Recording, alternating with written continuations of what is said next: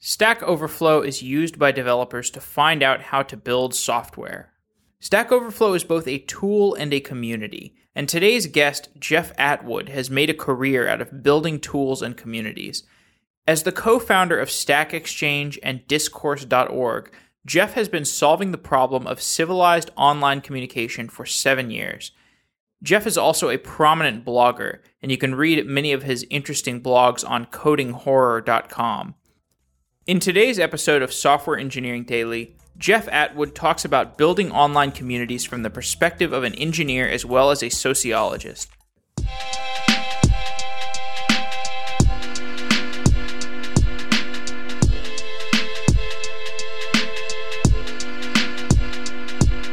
Jeff Atwood is the co founder of Stack Exchange and Discourse.org. Jeff, welcome to Software Engineering Daily. Hey, thanks for having me. In 2007, you described Atwood's law, which is that any application can be written in any application that can be written in JavaScript will eventually be written in JavaScript. And it seems that everything is indeed being written in JavaScript today. So, how were you so sure this would be the case nine years ago? Well, I, I think there were a couple trends. One was um, the way I learned to program was, you know, in the mid 80s, early 80s, mid 80s, when you got a computer, you would boot it up, and it would essentially boot up to a flashing cursor. It would boot up to a command prompt. And then you had to kind of figure out what to do at that point. Like, what commands do I type to load things from disk? What commands do I type to get programs to run? so there was this sense that you started out kind of learning the command line a little bit, which is very programmery, of course. And that's the feeling you have of sort of starting out as a programmer in that era was you had this commonly available environment that was a programming environment. And I think the modern equivalent to that is absolutely the browser because you know, it's really easy to get into the browser, start typing some JavaScript. You don't have to, but it's like the command prompt that's always there. I mean, it's like the address bar. You can type JavaScript colon, you know, and start executing commands in the in the address bar of your browser.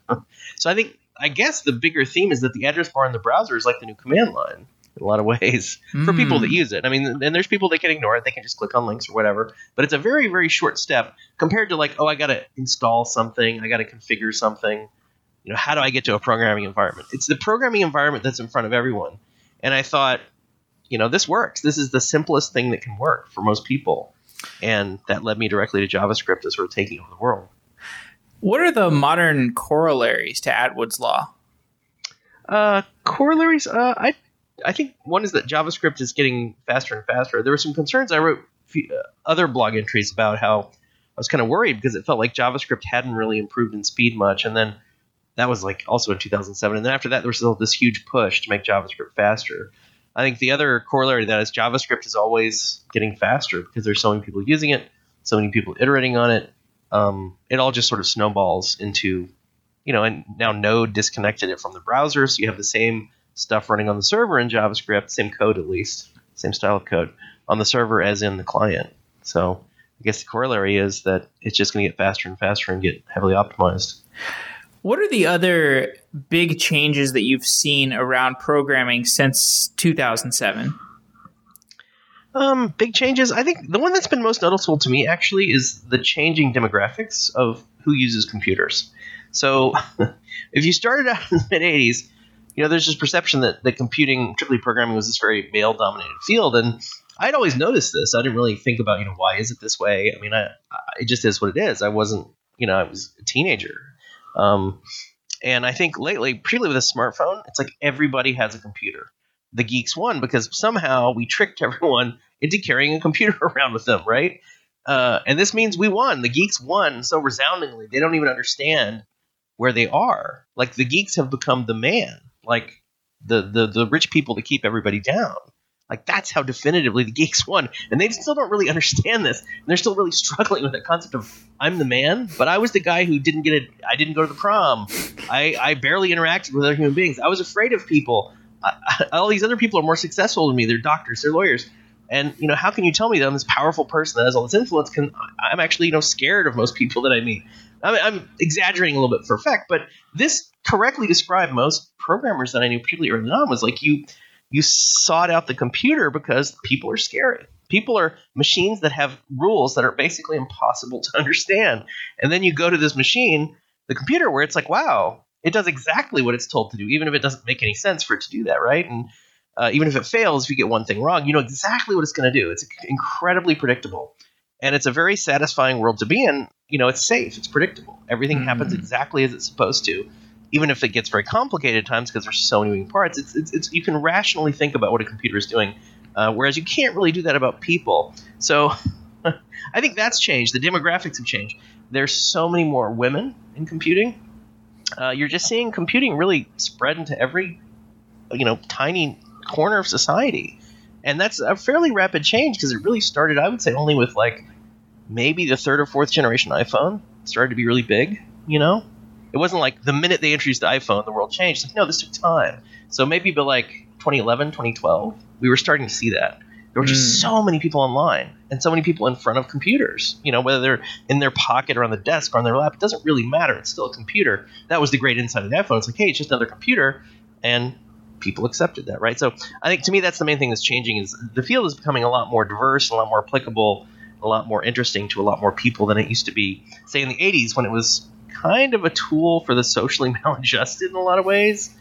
Um, at least that's how I see it. I don't see yeah. you know, I don't see big tooling changes. It's pretty much Unix all the all down the line. uh, and Unix hasn't really changed that much. You're still looking at people using editors that are basically, I mean, Emacs and is it VI or V? I never heard to pronounce it.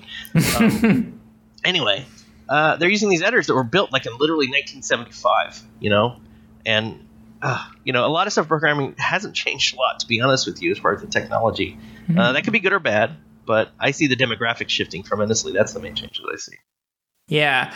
So, your newest project is Discourse, which is a free open source forum for civilized discussion. And I want to get to what it is written in and how it's written. But first, let's get into what it is not written in, which is JavaScript. So I'm sure you've been asked this question why didn't you write it completely in JavaScript? Well, we kind of did. I mean, if you look at one of the main libraries, it's Ember. And Ember is a hardcore client side, actually extremely complicated client side programming library. A lot of people reject Ember because they think it's too complicated. Um, so I, I, would say, first of all, that's not entirely true. Oh, um, okay. Um, a big mass of the app. When you when you visit a discourse site, you're delivered a giant ball of JavaScript. That JavaScript then paints everything on the screen. Every time you click a link, the JavaScript retrieves JSON and then re-renders the screen. There is no concept of a traditional page load in Discourse. It doesn't exist. It's a ball of JavaScript that does stuff in the browser. So oh, okay. I, we did do that. Oh, okay. So uh, I guess I was I was sort of cribbing from your post from two thir- 2013, which is uh, why Ruby, and and this was you were talking about your choice of of Ruby over .NET, I guess for a, a, certain set of core functionalities in in Discourse. So it would be the server side, the stuff that's responding, you know, retrieving the data and sending the JSON back. Oh, okay. So so what was your what was the roots of the decision to make that in Ruby over .NET? well, we just needed something that we knew right off the bat this is going to be a fully open source project from the get go. And you know, .NET, although I love it, is not great for open source because just and they've since then they've improved. There's actually more stuff that's been open source since I made that decision, but it's not really an optimal environment. It's not the native environment of .NET. It's not the native expectations of the people going into it. It's not the way it was designed. Um, it's just not amenable to a pure open source approach. Whereas something like Ruby started out that way, you know, and can, it's continuing to evolve in that direction. So I felt, you know, choosing .NET would be swimming upstream in a major, major way. Uh, and plus, that's just the server side. You know, on the client side, it's hardcore JavaScript. I mean, it's the hardest of hardcore. If you ever talk to anybody that try to program Ember, you'll understand why. It's very complicated um, to get things going. Can you touch on that in more detail? Like, in, in what sense is it more complicated? Uh, it's building on these abstractions, and some of the abstractions kind of get in the way. Uh, I apologize. I probably come off as sounding negative about Ember, but I, I, shouldn't because we use it and enjoy it. It's just it's a very heavyweight set of abstractions, and sometimes we found that you know we kind of longed for a slightly simpler level of abstraction. On the one hand, it makes doing complex things easy, but sometimes you don't need to do complex things and you just want speed, and you can't really do that in Ember. It's hard to just get like pure speed and the reason this became a, a, a well, I hesitate to call it a problem, but it's actually a smartphone issue. So smartphones long term are, are going to become as fast as desktops. This is already happening on the iOS side. It's it's incredible how fast the iPhone 6s is. I mean, I was blown away by these single threaded benchmarks were like as good as like low end Intel Core i3 chips. And I was like, holy cow, that's a major change. Um, so that's great. So we're getting lots of single threaded speed because that's what you need for JavaScript. JavaScript is not really multi threaded in any meaningful sense. So it's all about single threaded performance. It doesn't matter how many cores you throw at it, it'll only go as, the speed, as fast as the fastest core. And on the Android side, there's been some problems, like significant problems. Like Android really hasn't kept up on a couple fronts with, with Apple and iOS the first of all, single threaded performance is not good. Like Qualcomm, which is one of the major suppliers to the Android ecosystem, really had a bad, bad year. Like everything they introduced was just not good, or had power problems, or didn't perform well. Um, net effect being, Apple really leapfrogged Android in terms of raw performance, if that's what you care about. And it matters to us because we're essentially sending down desktop class JavaScript. We're expecting the device to be really, really fast because I assumed when I started this project that wow, if you graph the performance of smartphones, they're going to be as fast as desktops. You just look at the graph. There's nothing stopping them. They don't have all this, you know, the desktop hasn't gotten faster really in 5 to 10 years, not meaningfully faster. Well, more like 5 years, but still. So I knew it was coming, so that's what we designed for. And that's worked except for Android. So we actually needed to heavily re-optimize because of Android, and it gives everyone a better experience too. You know, it's I mean, performance is great. You know, but on iOS you have so much performance that like it's literally ridiculously fast now. It's like comically fast. Uh, but on Android, not so much. Like it's Android, we're seeing like three to five times slower than we want to be because of just really peculiarities of the platform, both in terms of the processors not really keeping up in meaningful ways, and also on the JavaScript side, there's something weird going on with Android's V8 on uh, on Android only, not on desktop. We what do you mean? Of, well, it's it doesn't the type of code that Ember is, which is like heavily polymorphic and really complex abstractions. It really chokes on badly to the point that it's like five times slower than an equivalent iOS device, and that's on the latest Chrome and everything. They did some improvements, like we kept opening tickets with them and know, saying, "You guys got to really look at this because we don't understand." And it also affects Angular. It's not just an Ember problem; it's also Angular. Really, any super complicated you know API you're going to build in JavaScript um, runs into this problem on Android. So they're hmm. looking at it and they, have addressed some of it. There's been some minor improvements. There was like a 25% speed boost in I think Chrome 46, 45. They're on like 48 now. So anyway, that's the background. But I was when I launched Discourse, I was really thinking, what is the world going to look like in 10 years? And how do I build something that will look like a smart choice 10 years from now? And for the most part, I think that's played out well for us, um, with the exception of the Android stuff I talked about. So, given all the uh, effort around React these days, do you think you would have chosen React if you started Discourse today? It's possible. Um, it definitely didn't exist when we were, we started this in sort of late 2012, mid 2012. So it's been a while. I don't think React was around then. I don't know what it looked like. Uh, and we knew we wanted to build a very heavy duty client side JavaScript app. And at the time, there weren't that many choices. And I've, I like Ember. I think the people designing it are really smart people. Um, uh, let's see, Katz, Yehuda, and uh, Tom Dale were sort of the initial people, and I respect them a lot. I think they made some really, really great decisions, but I also think they wanted to abstract a bit more than I would have. Um, there's times when we need to reach down. I don't want to say to the metal because you're still in JavaScript. To the metal is a ridiculous conceit. When you're talking about JavaScript, you're like 15 layers up in the hierarchy, right?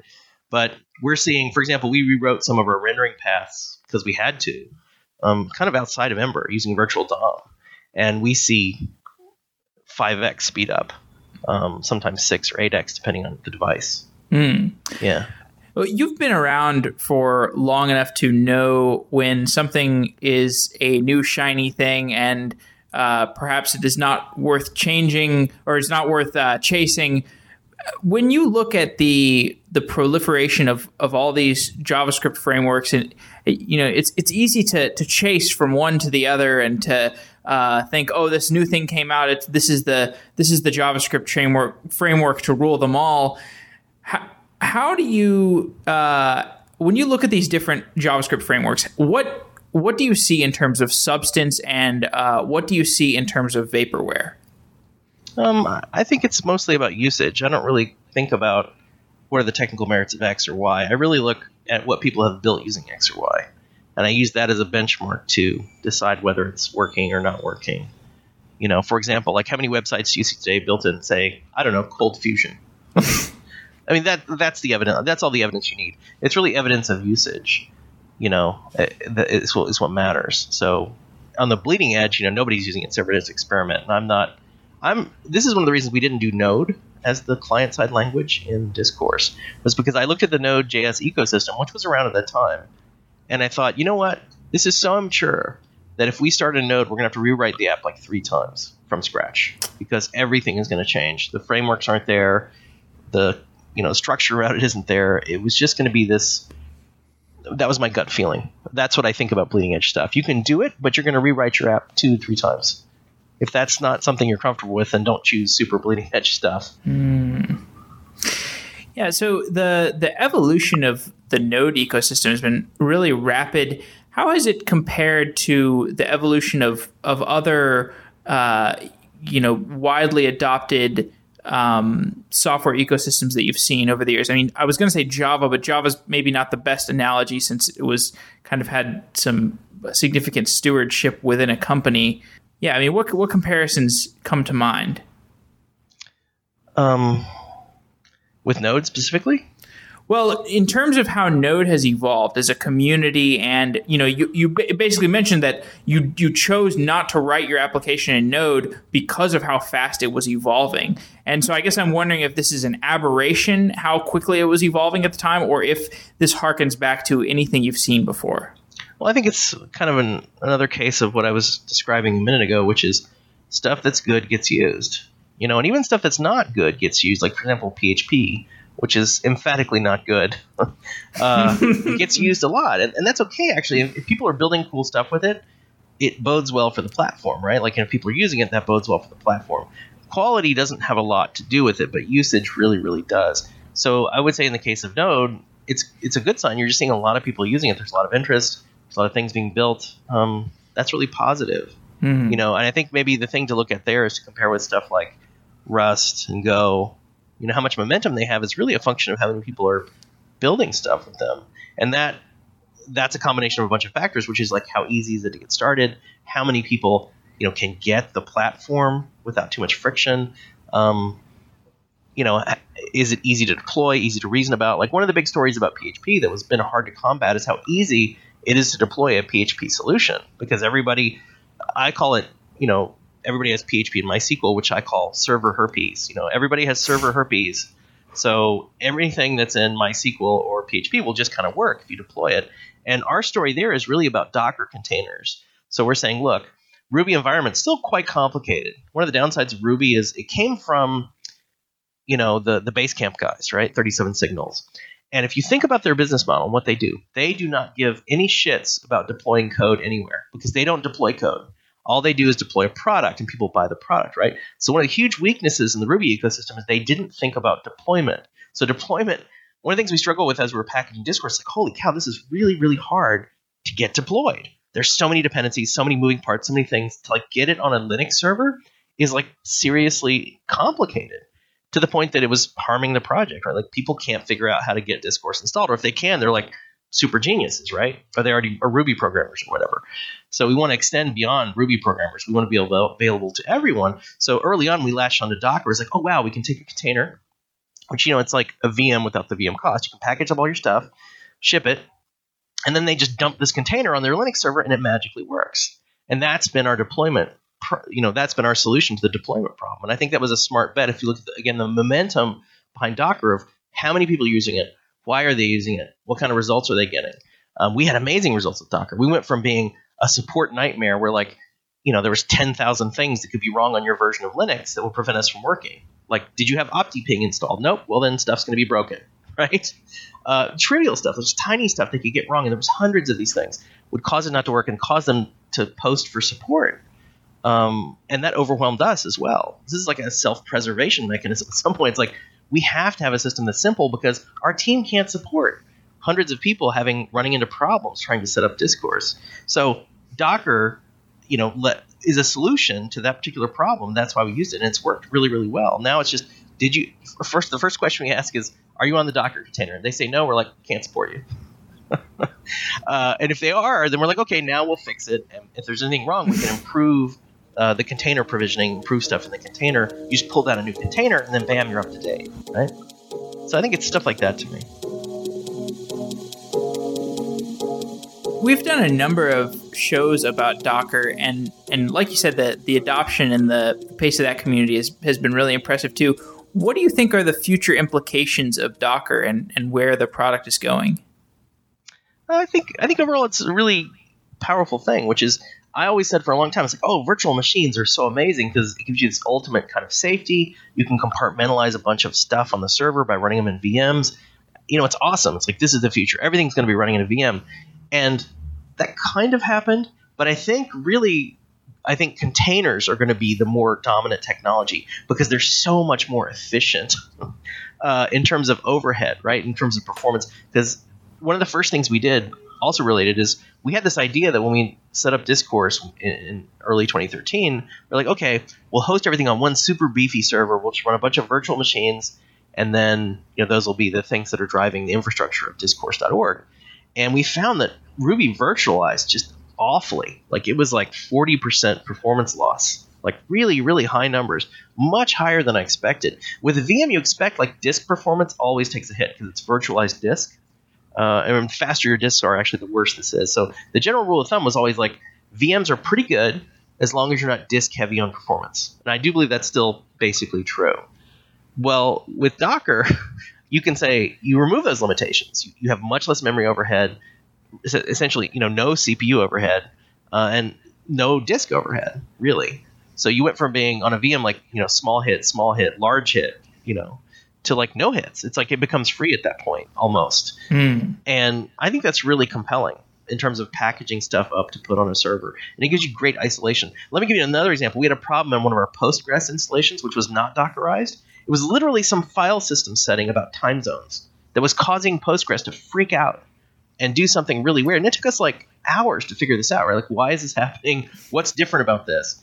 And it was a, it was because the base operating system was affecting Postgres in a way a way that was specific to that machine. So if we put a Docker container out, it wouldn't have cared. It's like, oh, I have my own operating system. You know, I don't care about your operating system. I don't care what your time zone, quirky little time zone, you know, classic Unix weirdness. Some conf file somewhere had some weird setting, right? So we wouldn't have had that problem. You know, the Docker container would just run happily and ignore that.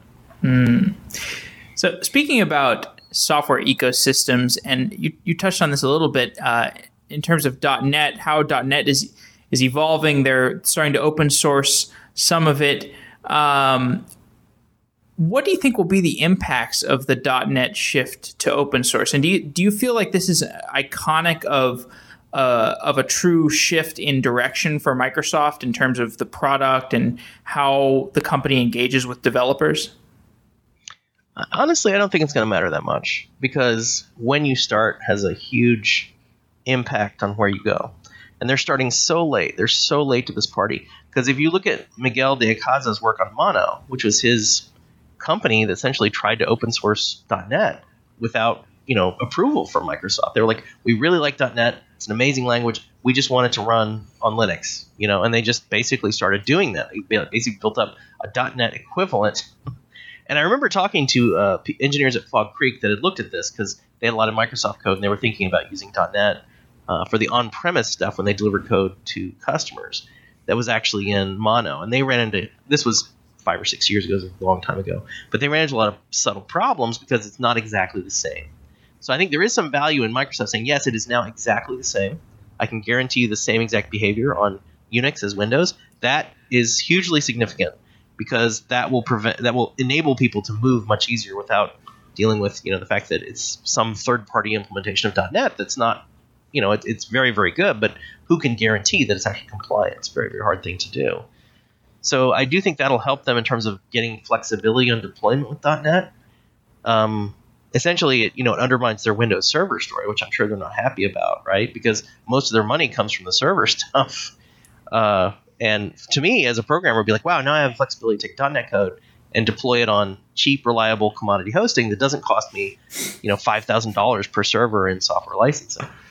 So they're still actually protected because SQL Server is, is also ridiculously expensive. Like if you look at, I'm not at Stack Overflow anymore, but one of the things they were really afraid of is SQL Server licensing costs, which are extreme. I mean, they're not Oracle size, but they're kind of like if you have to ask, you can't really afford it kind of levels. And I think the last I heard, they were paying like half a million dollars in licensing fees per year on just Is- SQL Server alone. Is that the Microsoft bread and butter these days?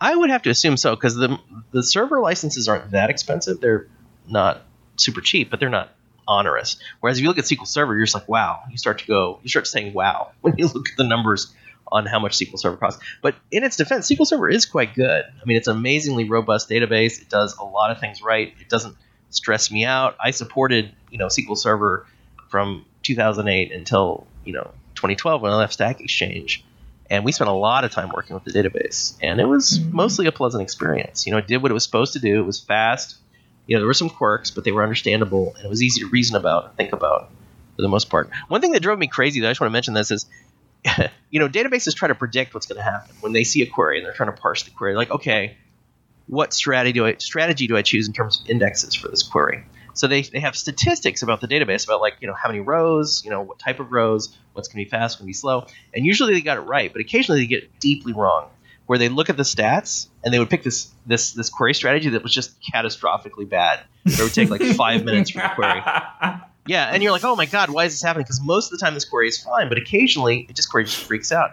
So what we found was that you had to skip the optimization step where it was trying to guess what it would be good at because it was guessing wrong. It was guessing wrong, and that it's like a like a branch misprediction in CPU, right? Like you pay the cost of going all the way back because you made a bad prediction. Well, in the database that gets really bad, but one of the funny terms that I loved is is is what's called optimize for unknown. So you would add literally optimize for unknown to the end of this query, and it would say, okay, I'm not going to try to guess with my stats, so it's going to be good. I'm just going to assume it's all, you know, I, I can't guess. I'm just going to use the indexes in the order that I normally would. So I love that. It's like it's like a great life strategy. Always optimize for the unknown. You know, plan for what might happen. You know, just think ahead. Just like think ahead just enough that you're ready for whatever's coming. So yeah. So you know, I, long story short, I don't know that open sourcing .NET is going to buy them a whole lot. It's going to hurt them a little bit on the server. The history isn't there for community, and the mentality is not there. You know, the people that use .NET don't have an open source mentality, and I think that matters a lot. So, I mean, maybe, but I don't see it changing anything in the near term, but in the next five years, really. Hmm. Three years ago, you started building Discourse, which is a tool for civilized forum discussion. How has the software development process of building Discourse compared to when you were building Stack Overflow? Well, I think I followed a very similar pattern, which is, you know, it's all remote development. Um, get a core team of very highly talented people on a very, you know, clear mission statement, and then just start building stuff. I don't know that my approach has really changed all that much. One thing that does affect us is in the Microsoft world, you kind of gravitate towards big iron for a couple different reasons. Uh, one is licensing. The other is that that's kind of what Windows is best at. Windows is not awesome if you want to have a fleet of 500 machines. That's kind of a big pain in the butt on Windows. Uh, you'd much rather have five really awesome machines, and that's kind of how we ran Stack for a long time. Was like just get fairly powerful machines, and it's .NET, so it's compiled code, and you know SQL Server is super efficient. So like you didn't need like massive amounts of speed to get really good performance, as long as you were careful and didn't make too many you know programming boo boos that make your performance suck. you had really nice performance out of the box, but you did also didn't didn't need a lot of servers for a variety of reasons. Um, whereas on, on the Linux side, you need a lot of servers because redundancy, you know, performance on Ruby is you know it's okay, it's not awesome. So like you really need a lot of servers and pretty fast servers. And I Mhm. kind of didn't anticipate how much sysadmin overhead there would be on the Linux side. I guess that's the kind of it's kind of we're falling into the cliche. The cliche is of Linux is free if your time is worthless. That's not. It's kind of an overstatement, but there is some truth there because I found stuff that was really simple on Windows. I'm like, first of all, it's a problem because I don't really know Linux. I've been learning, but like it's just surprising like how difficult some of that stuff can be and how quirky it can be in terms of all these different open source things working together and there's a lot of quirks and you know open source is just broken a lot of the time. That's the reality. It's not good it's not bad. It's just the way it is and it's free right? You're supposed to help fix it. And i'm totally down with that. We've submitted so many patches upstream to like to like ruby to rails um, to docker um, a lot of tools that we touch if we fix something we contribute it back which is what you're supposed to do but you have to have this expectation of in the microsoft world if it wasn't broken it's like well that evil microsoft is keeping us down and you would contact them and you get all these support reps and they would kind of get on it. There were a few bugs we did run into with .NET that were semi-serious, but they were on it. It was like they had this formal process. They would get patches together, and it kind of worked. And we were kind of a high-profile customer being Stack Overflow, so I'm sure we got preferential treatment in that regard. But in the open source world, it's not really like that. It's sort of on you to fix everything. There's nobody there to help you fix all this stuff that's broken. So you need really talented sysadmins, very, very talented. I think that's the main thing that I've run into in discourses. I vastly underestimated the skill and depth we would need on the on the sysadmin side. On the Microsoft side, we could get by just by being what they call you know DevOps, like programmers who know enough sysadmin stuff to be dangerous, right? And that pretty much worked. I don't think that works at all on the Linux side. if you have programmers that don't know like Linux, um, you're going to be in trouble on a Linux infrastructure because there's a lot of quirky little things that come up, and you know you should just plan accordingly for that. That that to me is the, the number one finding I had for the difference the two projects. Speaking of infrastructure, in 2012, you wrote a post about running Discourse on your own servers rather than using AWS. Are you still running on your own servers? Yeah, we are. We're putting so our new strategy is really two things. I have a great blog post about that. You can reference it in the show notes if you want about like why would you build versus buy. And the first reason is because co-location is insanely cheap now. I mean, like ridiculously cheap. I was shocked how cheap co-location is. You get a ton of bandwidth, essentially unmetered, and like a full rack for basically six hundred dollars per month. That's nothing. And uh, you know, I I think the main reason to do it is, is really if you're a control freak, it's good. Uh, if you want a lot of performance, like super high end performance, which we did, it's good. Um, it kind of bites you on flexibility though, because you have to actually physically walk the servers out there, deploy them, and get them ready. If you have some big burst of activity where you all of a sudden need 10 more servers, you're just SOL.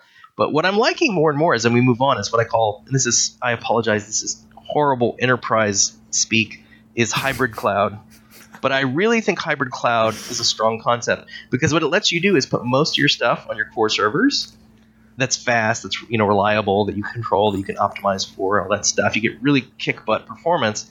But then when you get pushed over, you need flexibility. You put some stuff in the cloud, and then move it back and forth depending on where it's going. Like one of the things we're thinking about at Discourse is eventually I've got to work out the economics of this, but free trials that are provisioned in the cloud, so they're not risky to us. Like if Justin Bieber signs up for a free discourse and gets a billion users, like it's not going to take down our whole infrastructure. That was a real risk for us, right? Uh, but if you do it in the cloud, it becomes someone else's problem, which is kind of nice when you're dealing with unknowns, which is you don't know what kind of people are going to sign up for this hypothetically free. I'm not announcing that, by the way. I'm just saying we're thinking about it. And but hybrid cloud is a really strong candidate for that scenario, right? Because once they deploy in the cloud, they're happy they work. You move them over to your infrastructure, you get a big boost in performance, right? Because it's like the machine is going to be three times faster than what you could spin up at you know Amazon without paying like thousands of dollars for the privilege, right? Uh, so I like hybrid cloud. And then you know for geographical diversity, if a customer comes to us and says, "Hey, I like Discourse, but I don't," what happens if there's a giant earthquake in California? And my answer is, well, if that happens, then we're all pretty fucked because uh, we don't have any other data centers, right? So I could say, well, you know what we can do for you? We'll have one server in our main data center that'll be a primary server. We'll have a replica in the cloud. It'll be, you know, live streaming the data or whatever. We'll work out some method of keeping it up to date, which is, you know, we're getting pretty close to that right now in our infrastructure internally. And then if something happens in California, bam, everything switches over to, you know, AWS you know, and then and then you're good. So we have a backup, a live hot backup story that's geographically diverse without crippling our performance and also without you know paying through the nose for these really fast instances on Amazon. So you know, I, I'm very bullish on colocation at this point, but I'm also very bullish on in the future doing more and more stuff with the cloud to sort of augment what we have now. With that in mind, do you have a good idea for how the different cloud service providers like AWS and Azure and DigitalOcean, how do these compare on features and cost? You know, there's a bunch of information out there on this. I don't know that I'm exactly the best person to speak on. Oh, okay. I, I can tell you that one of the reasons we got into DigitalOcean, and again, you kind of watch what people do. There's two ways to observe people. One is to, well, three. One is to theorize about what people might do. Doesn't work very well. the other is to ask them what they want to do. This also, in my experience, works okay, but it's not really that great. And the best one is to observe what they actually do. because that will tell you where the money is actually going and what, what actually works and what doesn't work. I mean, this is really complementary. The other things I just said to you about like who's using what is the best measure of success, right? So we noticed a lot of people are saying, "Hey, I want to set up on DigitalOcean," and we were like, "Wow, I've never heard of DigitalOcean." And we looked at it, and the reason they like it is because it had awesome UI. It was very fast. It was very inexpensive for what you got compared to AWS and stuff. So I think these these companies are all competing with each other, which is good because we want people to be able to deploy Discourse, and Discourse still has fairly high requirements. As you know, we pushed it down to one gig of memory. Um, single core, dual core is slightly better, but single core is no problem. Uh, reasonably modern single core, not something from like 2008. Uh, and then like five gigs of disk space. So that's still basically ten dollars a month. The best you're going to do for VPS, something that's Docker compatible, virtual private server where you can put a Docker container, it's about ten dollars a month. So would I like it to be five dollars a month? Sure. Am I going to cripple my product to make it work in less memory than that? Because we got to load Postgres, Redis, Ruby, Unicorn, I'm probably forgetting some Sidekiq, which is like a scheduling thing. Five things have to load that memory, right? And they have to work. so this isn't really a low end solution, but what I'm banking on is that over time the cloud's going to get a lot cheaper, a lot faster, right? And give you more for the same amount of money. So you know, there's definitely some competition, which is why we saw people pushing us towards DigitalOcean. So I kind of just watch it what my what the community is doing, what they're telling us they want, and that's when the winners kind of emerge. If people are using it, they're winning. If people aren't using it, then they're not winning. Hmm. What is the most difficult engineering challenge you have right now at Discourse? It's definitely sysadmin, as I mentioned earlier, Ah, because we have so many machines, and we're also a hosting company. To be fair, you know, Stack Overflow was not a hosting company. We had one product that had to run, right? And it wasn't really customer facing in terms of, you know, other people weren't setting up Stack Overflows themselves, right?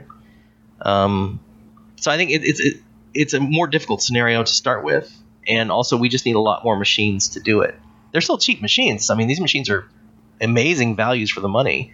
Again, compared to the cloud, uh, what you would get, these are off the charts in terms of performance and availability and stuff. But yeah, that's that's been the main thing we've really struggled with is sysadmin burden and sysadmin load and DevOps type stuff, distracting people from programming. We expected a, a lot of it, but as you grow, this burden grows disproportionately, right? Unless you're very clever about how you build your infrastructure. How, how does provisioning work? How does hosting work? How do you manage load on each server? How do you move stuff around? Like we had some denial of service attacks, like distributed denial of DDoS uh, attacks. So we have to figure out how do we deal with that. uh, very little of my problems have to do with actual code. Uh, even when I was building Stack Overflow, very few of our problems were code related problems. There was a lot of business problems, there was a lot of infrastructure problems, there was a lot of community problems. Uh, code is pretty low on my list of problems. Um, and Discourse is also open source, so like anybody wants to can jump in there and start, you know, contributing stuff. And we take we take in tons of contributions from the community all the time, so we get help from them. Let's talk some about product development. Uh, I heard your interview on the Product Hunt radio show. It was really interesting. You said that you think of building communities, or at least you said this in terms of Stack Overflow, as building a game. So I, when you said this, I was really curious what what are the gamification properties that are really important to bake into an online community like Stack Overflow or perhaps Discourse? Well, you have to have a reason for people to come back. This is the number one rule of building anything. You know, well, I guess there's a couple rules. First, I, I did, I did this. There was this contest. I forget the name. I think it was like, uh, I can't remember the context of the contest. But anyways, a bunch of people submitted uh, projects. It was like things they had built, things they had programmed. And the first thing I, I, I noticed when I was trying to judge this contest, like well, who wins, who loses, was I had to go to their website and see can I even figure out what the hell this thing is from the website. So seriously, before you even get to like how good is it, it's like what the hell is it? You know, can people even understand what it is you're trying to do? And on top of that, okay, I understand it, right? Okay, good. Yeah, well, I understand. That's cool. Do I care? Right? Is this something that's going to affect me at all in my life, or something that I'm going to want? You know, because if you're building a product that's super niche, and there's nothing wrong with this if it's a, if it's a you know rich niche where there's a lot of money, you know that that's fine. But you know, what's the size of your audience? How many people would you reasonably expect to be interested in this? You know, is it is it something like Uber? Is it something like you know, Facebook, which can touch like every human being on the planet theoretically, or is it something more narrow? So that was the other thing. Is like, do I care? And then also, can they convince me that I care? There's a little bit of salesmanship there about like, okay, I understand what it is. Um, not totally sure it applies to me, but then like you know, sell me. You know, make this sound really awesome so that I like it, that I'm excited about it. So those those are sort of the first things that you get to on a project and you know you're immediately in trouble when you're explaining stuff to people and their eyes just kind of glaze over. Like oh okay. All right. That's great you know? Like first of all you have to be excited right? You have to communicate that excitement to other people and make them convince them that this is something that they want. And then moving beyond that you know can you actually get people to use it? I think that is the big big hurdle. That's the thing we've been doing in discourse for a long time is what i like to call complaint driven development where can you get your product in front of people? Yes, good, awesome. That's that's step zero. Step one is what are they complaining about when they use your product? Okay, and how adept are you at addressing those complaints? Because really two ca- two classes of complaints. There's complaints that are you know not really related to your product but related to something else and then there's complaints that really are about you need to fundamentally improve your product so people don't need to complain about this because they understand it and it's clear and it's simple to them and it works you know, so I, there's a there's this tight feedback loop on complaint driven development. It's like take the top three things that people are complaining about and resolve them. Let me give you some simple dumb examples that we ran into on discourse. And these are ridiculous. Like we should have thought of this stuff. In all these cases, we're idiots because we didn't think it, about this before our customers were telling us. But our customers were telling us stuff that mattered that we should have thought of. For example, one that didn't come to us early on was, you know, you have a discourse subscription, so you have a billing profile, and you, your your credit card expires or it's stolen or something happens to your credit card, you need to change your credit card, right? So every time this happened, they would have to actually email us because we were so dumb at product development. We didn't realize you need a big button that says change your credit card, you know, like a UI for changing your credit card. so we were handling all that manually. And we realized after a while, it's like, wow, we get a lot of requests to change credit card. This is annoying. we should have really built uh, that function into the site, right? So not just on the billing side, but also on the on the product side. Like when people complain about a feature, like I don't really understand this, they're not really complaining. They're, they're asking like, why does I don't understand this works? You find yourself explaining over and over certain things about the product. It's because you designed it wrong. It's not because your customers are idiots. It's because you're an idiot.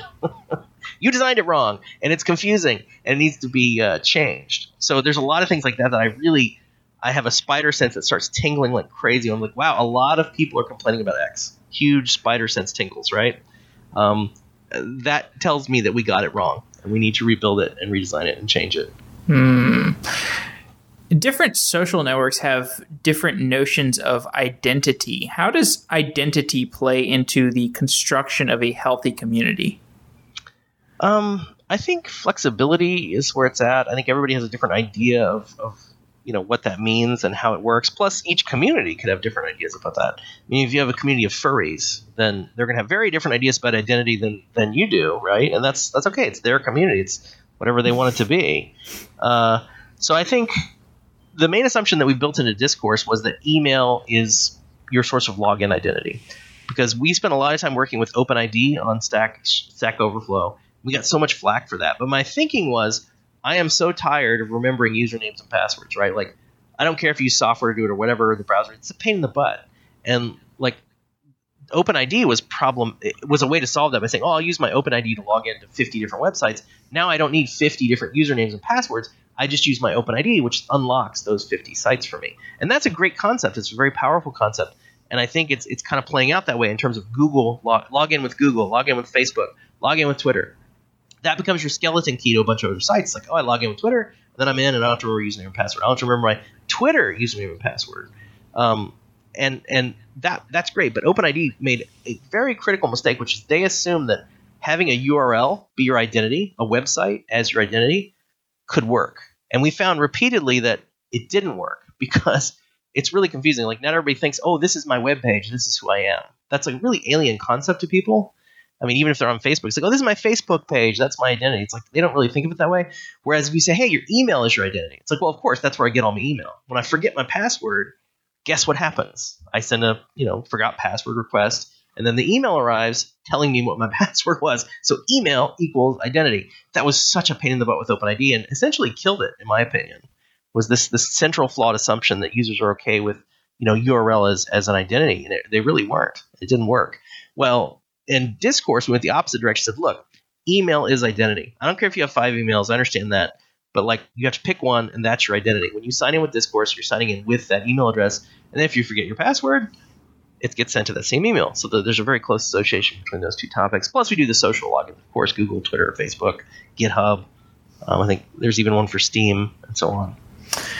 So I, heard an interview, uh, the, that interview with you on, on the Product Hunt podcast, and you talked about a fear that Facebook would be too much of a walled garden eventually, and that the, that there's a sense of lock in in the identity system that something like Facebook establishes.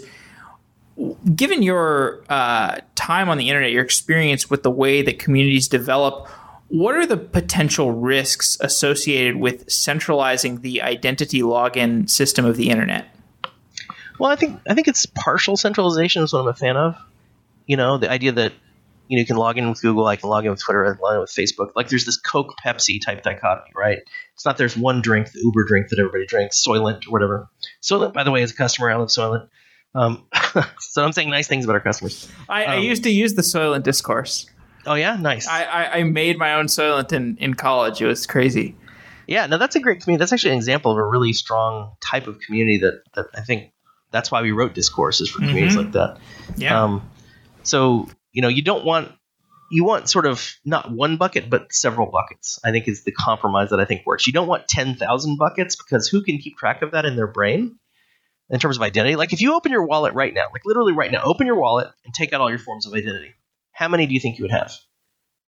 Five, six, and they're different types, right? One's like yeah. a library card. Probably four. One's like your driver's license. So they have different levels of security associated with them. One's like you know your your convenience card for the supermarket, right? Yeah, BCBS. Yeah, exactly. So you don't care so much if that gets compromised, right? So you have some choices. That's what I'm getting at. You as a user need choices like which form of identity do I use? How secure like if i'm logging into my bank it needs to be the best one i can think of which for me is kind of google. I, I trust google to the hilt. I mean nsa stuff aside i actually really trust google in terms of doing everything correctly not getting compromised teaching me the right things to do forcing the receiving entities to do the right thing. Um, i trust them s- super implicitly. So if it's anything important i will use google if i can.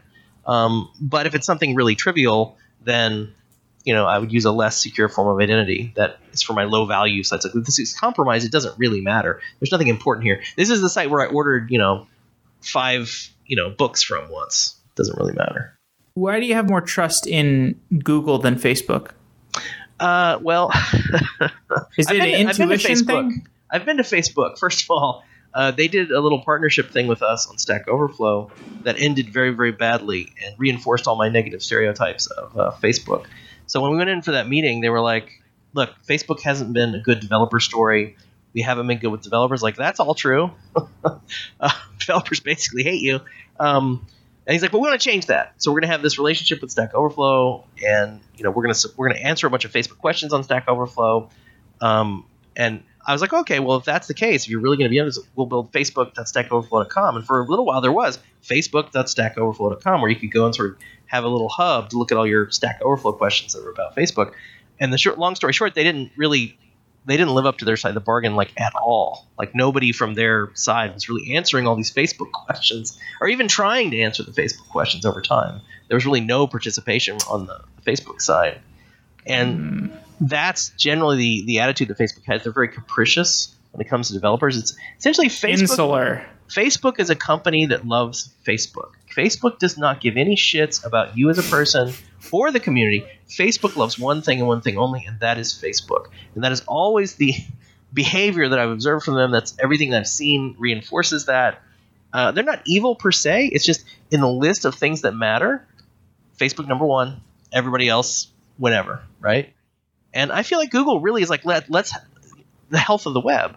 Google, for example, let me give you an example. This is another perfect example. Google just started penalizing sites that do fake user interfaces, like, oh, click this button to update your video codecs. And it's, of course, a lie. It's like something that installs malware on your PC, right? Well, Facebook, you can look this up. Google just announced, like, okay, sites that do this are going to get penalized. We're going to start dropping them from our index.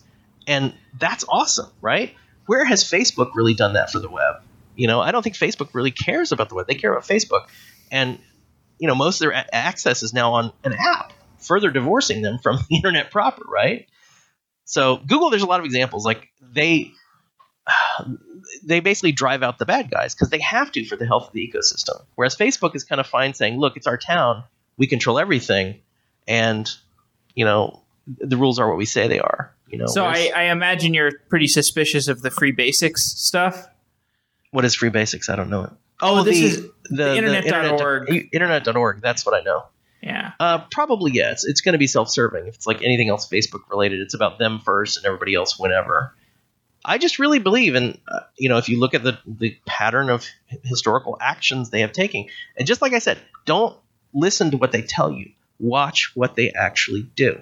If you Mhm. watch what Facebook actually does, it's an incredibly self-serving company. If you watch what Google does, they actually seem to care about the entire ecosystem of all their stuff they're leading to, right? They want the internet to be good and awesome, so people go there and go there through Google, right? And the health of the web helps them as a company, right? So, from your interactions with developers, what is missing from the world of software engineering these days, either in terms of applications or community or emotions, any category of thing that could be injected into the world of software engineering? Well, for me, it was Stack Overflow. That was what was missing. So I like went out and built the thing that I thought we were missing, and it's been pretty popular. Not to toot my own horn or anything, but um, my goal was like, how do we get improve the worst developers? How do you reach the developers that cause the most problems? And for me, it was about peer-to-peer education. Like, how do we get younger developers to learn from older developers, or you know, just more experienced developers, or whatever? Everybody has different skill sets. It's not about age per se. It's just about relative difference in, in skill. And that's what Stack Overflow was. Was was a way to say, look, let's raise the bar for anyone that's trying to be a programmer and not doing so well. A place they can go to get the answers that they need to become a better developer. Um, and these small bite-sized units of work, not like sit down and take this boring 15-minute webinar thing, but like just answer my question. You know, I, I have a problem. Can you fix it for me? And th- they go and they fix it. And there's really three levels of using Stack Overflow. There's the selfish one, which is I just have a problem I need it solved. That still benefits me because if you have a bad developer getting a good solution to a problem, that's much better than that bad developer just coming up with their own solution. much, much better. Um, then level two is like I want to improve my skills. The more, the higher my skill level, the more money I can make as a programmer, right? Because I'm more talented. I'm good. You know, I'm a senior programmer now, right? I, I have this track record of being very, very good. So Stack Overflow can teach you that. You can start helping other people. The best way to learn something is to teach it to someone else. This is universally true. If you want to figure out if you really know your stuff, try to teach it to somebody. And you'll find out very rapidly if you actually know your stuff or not. so that's how you get good. And then level three, which is the highest, is like advancing the entire state of programming. In other words, programming is going to be here when we're dead. All we're really doing is pushing this boulder along so that people can stand on our shoulders and build even better things, you know, for the future. So it's taking this long term view of we're building this Creative Commons repository of information from which we're learning, and everybody is getting better as a result. And software engineering is getting better, which makes the world better. I mean, if you're like Andreessen Horowitz, you're like, oh, the software is eating the world. Well, Stack Overflow is where that stuff gets built. To the extent that the world gets eaten, whether that's a good thing or a bad thing, d- and it could be both, right? It could be good, it could be bad. Is is going to be predicated on where was it built in in a reasonable way with skill? You know, like a building, literally a building. If you build a building that falls on people, that's not a good building. If you build a building that's a beautiful and also you know b works really well has its in, interiors are well designed it doesn't have stairways that go nowhere um, and doesn't fall on people there's there's higher level goals that you're getting to it's like eventually you could build this massive cathedral right um, with everybody's help so I, I think to me it's that that was the one thing i thought we needed um, i i don't know like I said, I think diversity inclusion, sort of the next billion users, is sort of the next problem. And I think to me that's a cultural problem more than a technical problem at this point. Mm. And I don't I don't have a perfect answer for that, other than I will observe that I do support a lot of the diversity initiatives around. It is true, more diverse perspectives result in a better product. I do Oh, yeah. that. I mean, if everybody in your team knows every word of Lord of the Rings, it's not really a diverse team. You see what I'm saying? Unless you're Palantir, maybe? So, yeah. Okay. Well, thanks. That's that's a that's a fantastic way to close off. Jeff, thanks for coming on to Software Engineering Daily. I am a huge fan of your products. They've been extremely helpful to me, and I don't know if I would be as good of a developer today if not for Stack Overflow. So, thank Well, you thank so you. much. Oh, you're welcome.